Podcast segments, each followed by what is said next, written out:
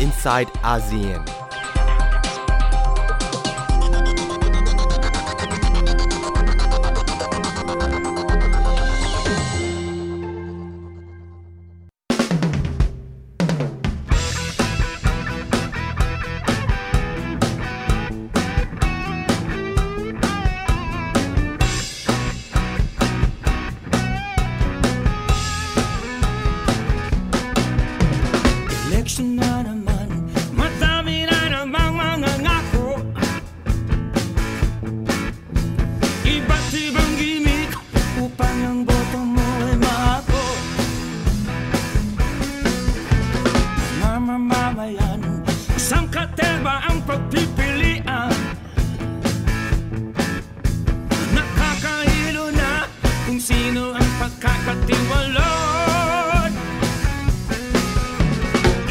lang sana.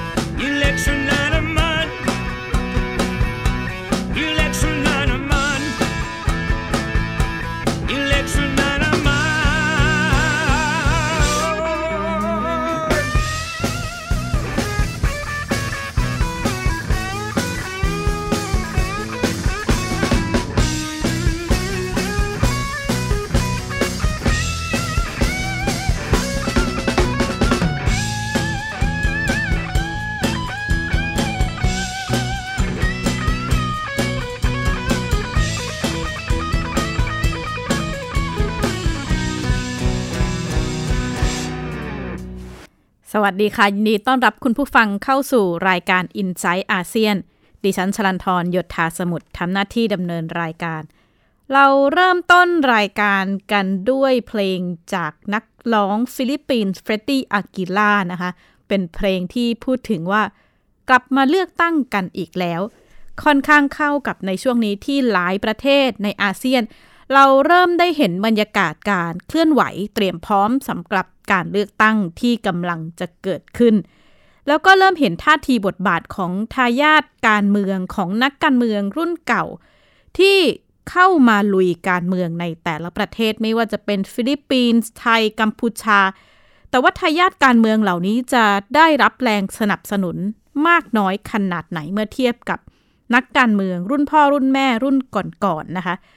ไปกันที่ฟิลิปปินส์ซึ่งจะมีการเลือกตั้งทั่วไปในเดือนพฤษภาคมปีหน้านะคะ ก็เห็นการเคลื่อนไหวของทายาทการเมืองหลายตระกูล คนแรกที่ถูกจับตาคือเฟอร์ดินานด์ มาร์กอสจูเนียร์หรือว่าบองบองมาร์กอสลูกชายของอดีตประธานาธิบดีเฟอร์ดินานด์ มาร์กอส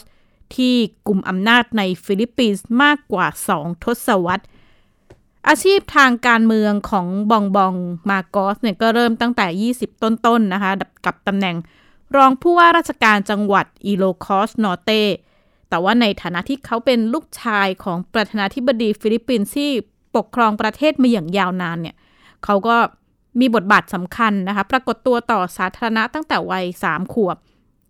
แล้วก็มีส่วนสำคัญในการช่วยพ่อของเขาเฟอร์ดินานด์ มาร์กอสในการหาเสียง ตัวบองบองเองเนี่ยเคยร่วมแสดงในภาพยนตร์ชีวประวัติของเฟอร์ดินานด์มาโกสผู้พ่อ เป็นภาพยนตร์ใช้ในการหาเสียง ภาพยนตร์ดังกล่าวตัวบองบองในวัย 8 ขวบ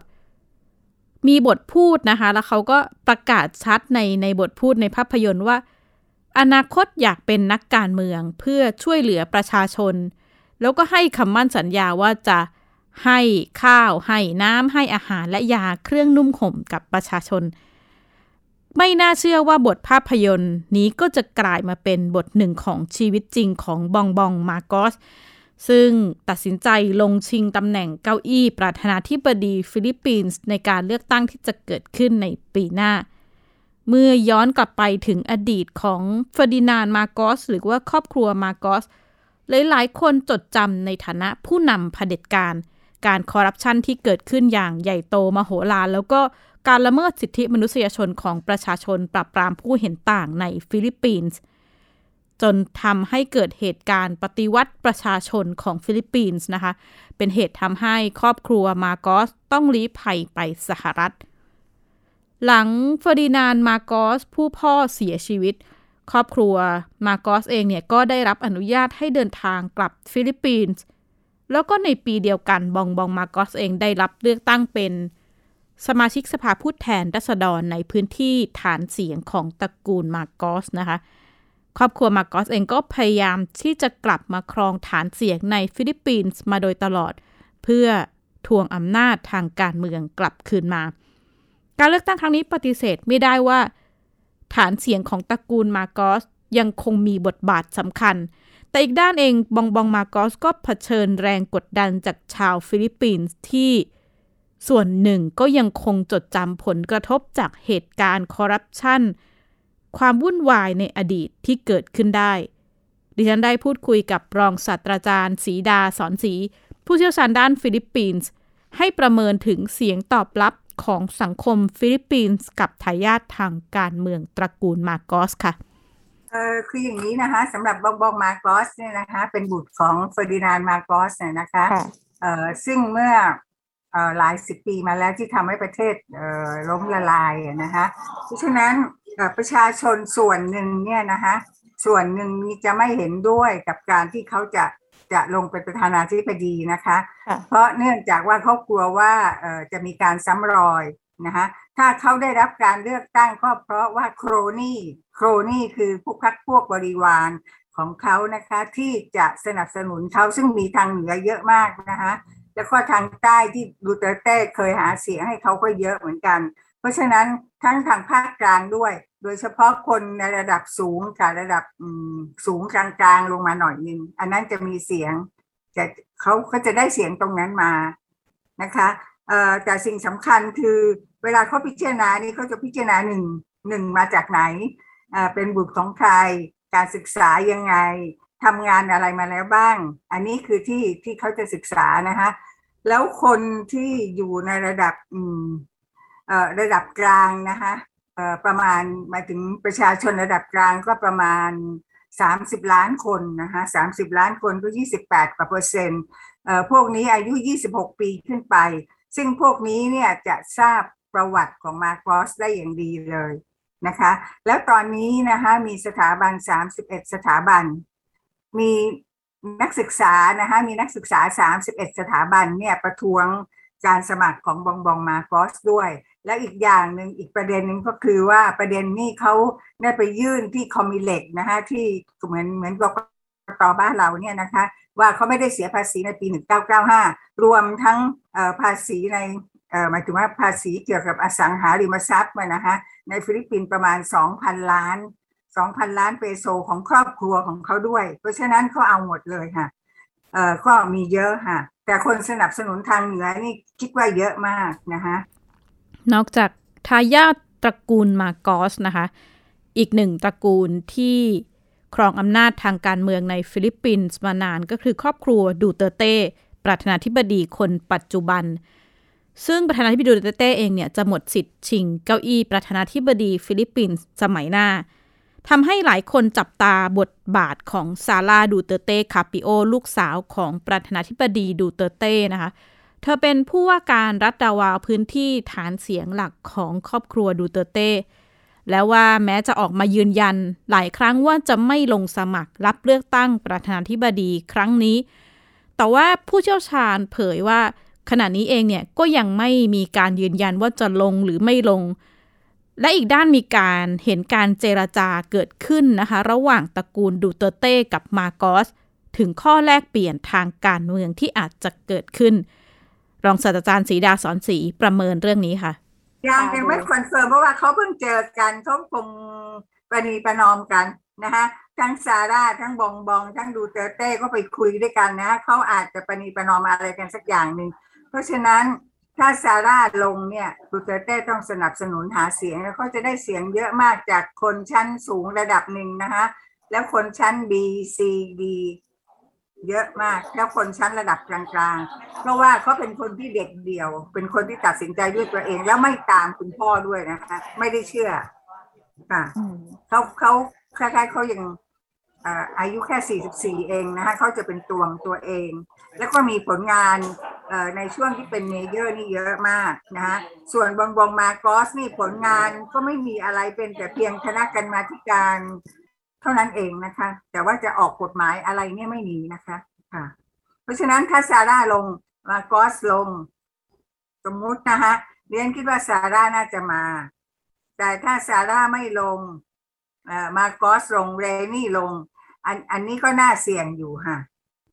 การเมืองฟิลิปปินส์ก็ อาจจะคล้ายๆในหลายประเทศในไทยที่บทบาทของนักการเมืองรุ่นก่อนๆก็ค่อนข้างมีบทบาทต่อต่อต่อรุ่นลูกที่จะมามาลงใช่ค่ะสมัยใช่ค่ะเอ่อเขาเรียกว่า political dynasty แต่แต่แต่เหมือนกับอเมริกาเหมือนกัน อเมริกาก็แบบเดียวกันนะจะจอร์จบูชใช่ไหมฮะกับลูกกับพ่อกับลูกอะไรอย่างนี้แล้วมีหลายคนเป็นผู้ว่าเป็นอะไร คือมันมีเหมือนกันทุกประเทศนะคะแต่พอขึ้นมาแล้วนี่อย่าให้ต้องต้องมีความโปร่งใส ต้องไม่มีคอร์รัปชันอย่างนั้นนะคะตั้งขึ้นมาแล้วสำหรับดูเตเต้เองนี่เขาไม่มีประวัติเรื่องคอร์รัปชันนะคะไอ้ที่สำคัญที่คนจะต้องเลือกนะคะแต่มาโกสมีประวัติคุณพ่อเขาคอร์รัปชันเพราะฉะนั้นอันนี้คือประเด็นสำคัญนะคะที่ประชาชนจะต้องเลือก เพราะว่าเขาไม่อยากที่จะให้ประเทศล่มจมลงไปอีกแล้วนะคะเพราะว่าตอนนี้สถานภาพของฟิลิปปินส์นะคะเกี่ยวกับเศรษฐกิจนี่ขึ้นนะคะ เศรษฐกิจคือขาขึ้นตอนนี้นะคะ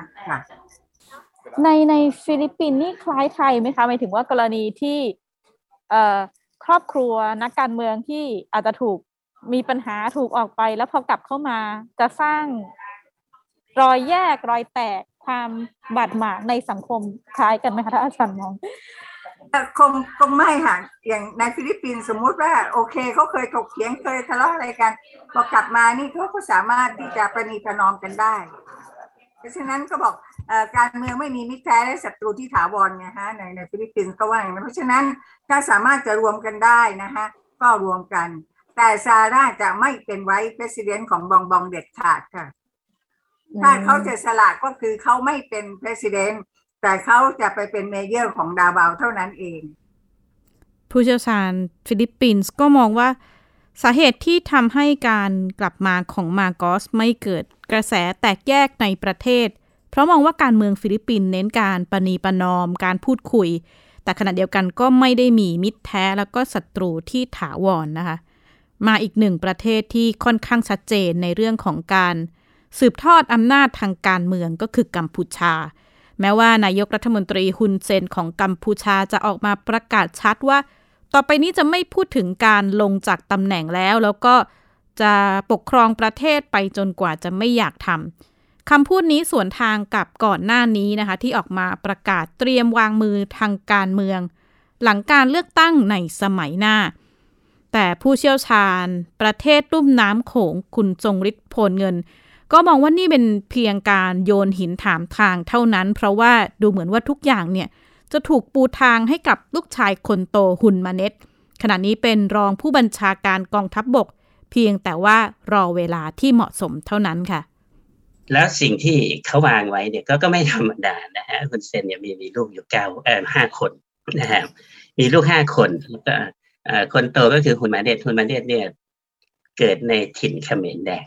นะครับ เพราะฉะนั้นคุณเซนเนี่ยไม่รู้ว่าตัวเองมีลูกคนนี้ได้ซ้ำตอนเขาหนีไปที่เวียดนาม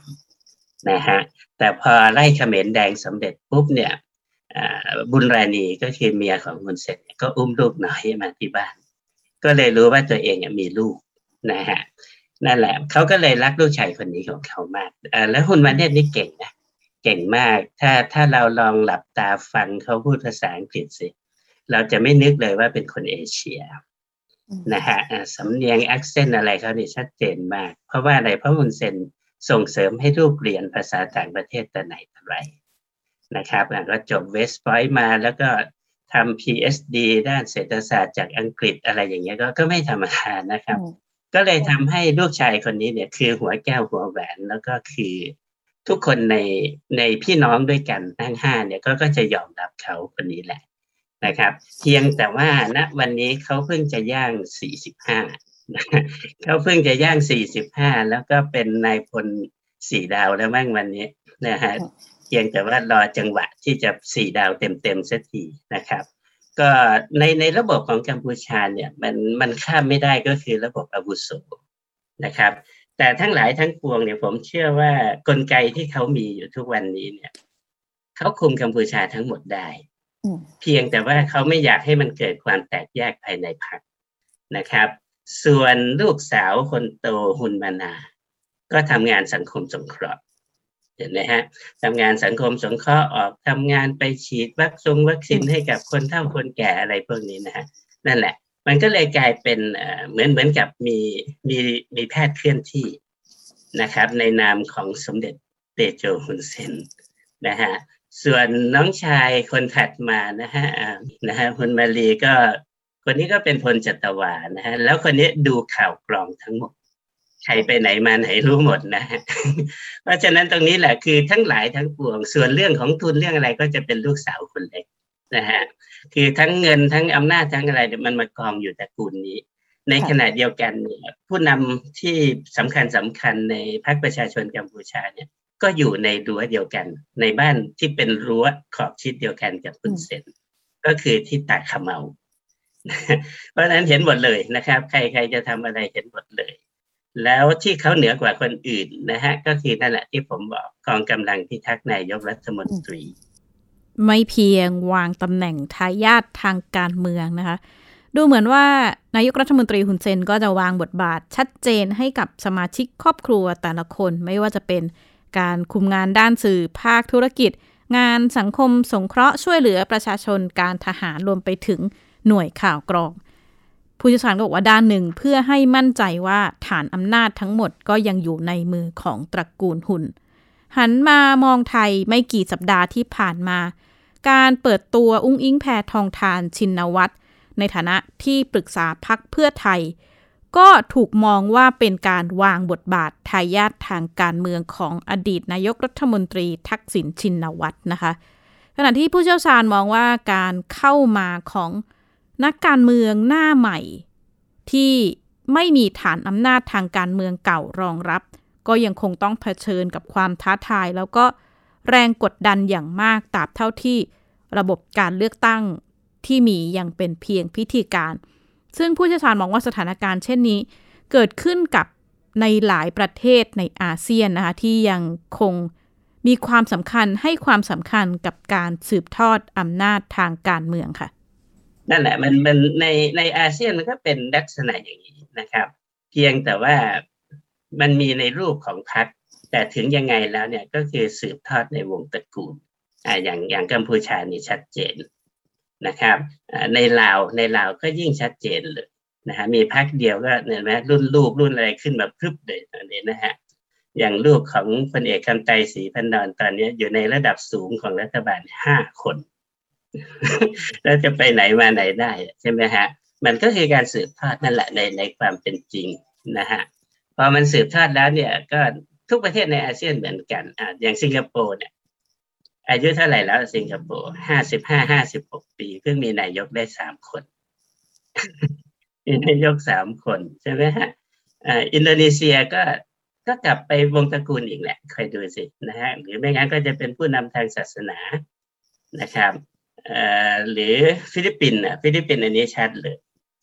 นะฮะดูเตเต้ถึงที่สุดก็ต้องให้ลูกสาวตัวเองอยู่แล้ว เพียงแต่ว่าตอนนี้ยังยังเหนียมอายอยู่นิดหน่อยคือคือมันสืบทอดอำนาจอย่างนี้มาแต่ไหนแต่ไรแล้วนะครับเพียงแต่ว่าก็เลยก็เลยไม่รู้ว่าประเทศไหนประชาธิปไตยมากกว่ากันนะฮะถ้ามองในแง่ของเนื้อหาของความเป็นจริงนะครับ นั่นแหละ รุ่นใหม่ก็ต้องสู้ไปอีกสักตั้งหนึ่งอย่าใจร้อนถ้าอยากจะมีบทบาท อย่าใจร้อนนะต้องสุขุมนุ่มลึกมากกว่านี้ไม่ใช่โวยวายจะไปเผานั่นเผานี่เหมือนทุกวันนี้ในเมืองไทยซึ่งซึ่งมันไม่ไปไหนมาไหนนะยิ่งทำคนยิ่งยิ่งเบื่อ ยิ่งลำคาญนะครับออย่างในสิงคโปร์เนี่ย รุ่นใหม่ก็ก็อยู่แล้วฮะก็มาจากสายพักเดียวนั่นแหละพัก PAP ใช่ไหม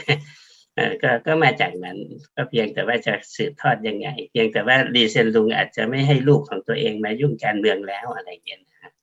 ก็ก็สุดแล้วแต่ของของวงตระกูล ส่วนเวียดนามเห็นไหมมันก็ไม่มีคนอื่นเพราะว่ามันก็ต้องโตมาจากสายจัดตั้งของพรรคทั้งนั้นนะครับ แล้วแล้วในประเทศที่เป็นพรรคเดียวเนี่ยนะฮะเขาจะมีอย่างลาวเนี่ยเขาจะเรียกว่าศูนย์กลางชาวหนุ่มปฏิวัติลาวอันนี้คือการสร้างคนรุ่นใหม่ นะครับ เวียดนามก็มีเหมือนกัน การสืบทอดทายาททางการเมือง ก็เป็นเรื่องที่เกิดขึ้นในหลายประเทศนะคะ โดยเฉพาะในอาเซียน ผู้เชี่ยวชาญก็มองว่าตราบเท่าที่การเลือกตั้งในหลายประเทศ ยังคงเป็นเพียงแค่จัดขึ้นเพื่อเป็นพิธีกรรม ไม่ได้มีการสะท้อนเสียงของประชาชนอย่างแท้จริงความหวังต่อการเปลี่ยนแปลงรูปแบบทางการเมือง หรือว่า ความคาดหวังการเข้ามาของนักการเมืองหน้าใหม่ก็คงยังมีข้อจำกัด จากสถานการณ์การพูดคุยประเด็นการเมืองในอาเซียน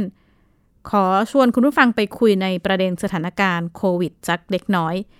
สถานการณ์ก็ยังไม่ทุเลาลงนะคะ องค์การอนามัยโลกออกมาเตือนว่าอาจจะมีชาวยุโรปเสียชีวิตจากโควิด -19 เพิ่มอีกกว่า 5 0 0แสนคนภายในต้นเดือนกุมภาพันธ์นี้นะคะ หลังยุโรปได้กลายมาเป็นศูนย์กลางการแพร่ระบาดของโควิด -19 อีกครั้งหนึ่ง เมื่อวันที่ 5 พฤศจิกายนที่ผ่านมาผู้อำนวยการองค์การอนามัยโลกประจำภูมิภาคยุโรป ออกมาระบุว่าสถานการณ์โควิด -19 ทั่วยุโรป น่ากังวลมากแล้วก็ยุโรปเองได้กลับมาเป็นศูนย์กลางการแพร่ระบาดของโควิด -19 ของโลกอีกครั้ง โดยพบว่ายุโรปเนี่ยมีอัตราการติดเชื้อเพิ่มขึ้น ร้อยละ 6 จากสัปดาห์ที่ผ่านมา ตรงข้ามกับภูมิภาคอื่น ๆ ทั่วโลกที่อัตราการแพร่ระบาดมีแนวโน้มที่จะลดลงหรือว่าคงที่ จากการประเมินข้อมูลดังข่าว เจ้าหน้าที่ก็คาดการว่า อาจจะมีผู้เสียชีวิตจากโควิด -19 ในยุโรปแล้วก็เอเชียกลาง เพิ่มอีกมากกว่า 500,000 คนภายใน 1 กุมภาพันธ์ 2565 ปีหน้านะคะ ขณะที่ 43 ประเทศจากทั้งหมด 53 ประเทศ ซึ่งเป็นพื้นที่ที่องค์การอนามัยโลกประจำภูมิภาคยุโรปเป็นผู้รับผิดชอบ จะอาจจะต้องพบกับสถานการณ์ที่เตียงในโรงพยาบาลเข้าขั้นวิกฤตอีกครั้ง นอกจากนี้องค์การอนามัยโลกก็ยังชี้ให้เห็นถึงปัจจัยหลัก 2 ข้อ ที่จะส่งผลให้สถานการณ์การแพร่ระบาดของโควิด -19 ในยุโรปกลับมาเลวร้ายอีกครั้ง เนื่องจากหนึ่งก็คือการ ผ่อนคลายมาตรการป้องกัน แล้วก็การฉีดวัคซีนโควิด -19 ที่ยังไม่เพียงพอต่อการรับมือการระบาดโควิด -19 ในพื้นที่แถบบอลข่านแล้วก็ยุโรปตะวันออก ซึ่งส่งผลให้มีอัตราการเข้าโรงพยาบาลของผู้ป่วยโควิด -19 ที่ยังไม่ได้รับวัคซีนอยู่ในระดับสูงมาก แล้วก็เพิ่มขึ้นอย่างรวดเร็วนะคะ และนี่คือทั้งหมดของ i n s i ซต์อาเซียนสัปดาห์นี้ ดิฉันชลันทรโยธาสมุทรขอลาคุณผู้ฟังไปก่อนและพบกันใหม่สัปดาห์หน้า สวัสดีค่ะ ติดตามรายการได้ที่ www.thaipbspodcast.com แอปพลิเคชัน Thai PBS Podcast หรือฟังผ่านแอปพลิเคชัน Podcast ของ iOS Google Podcast Android Podbean SoundCloud และ Spotify ติดตามความเคลื่อนไหวของรายการและแสดงความคิดเห็น โดยกดถูกใจที่ facebook.com/thaipbspodcast